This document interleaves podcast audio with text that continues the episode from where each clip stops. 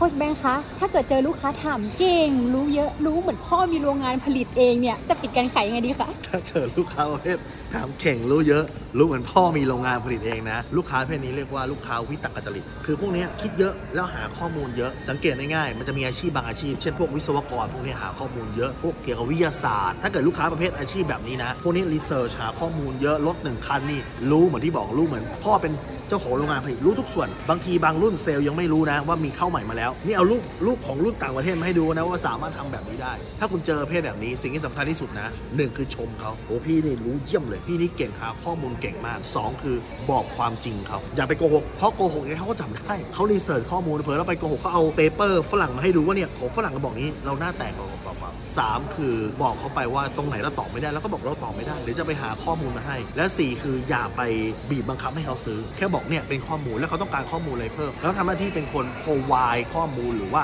ให้ข้อมูลกับลูกค้าพอลูกค้าก็มีข้อมูลเรียกว่าอิ่มข้อมูลแล้วอะแล้วแบบนั้นอะเขาจะตัดสินใจแล้วว่าเขาจะเอาหรือเขาไม่เอา นี่คือวิธีการปิดการขายวิตกจริตที่ดีที่สุด